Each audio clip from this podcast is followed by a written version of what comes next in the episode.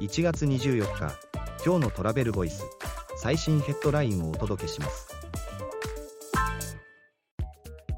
福井県観光連盟が推進する観光 DX 地域の観光データのオープン化で消費額拡大へその取り組みをキーパーソンに聞いてきた。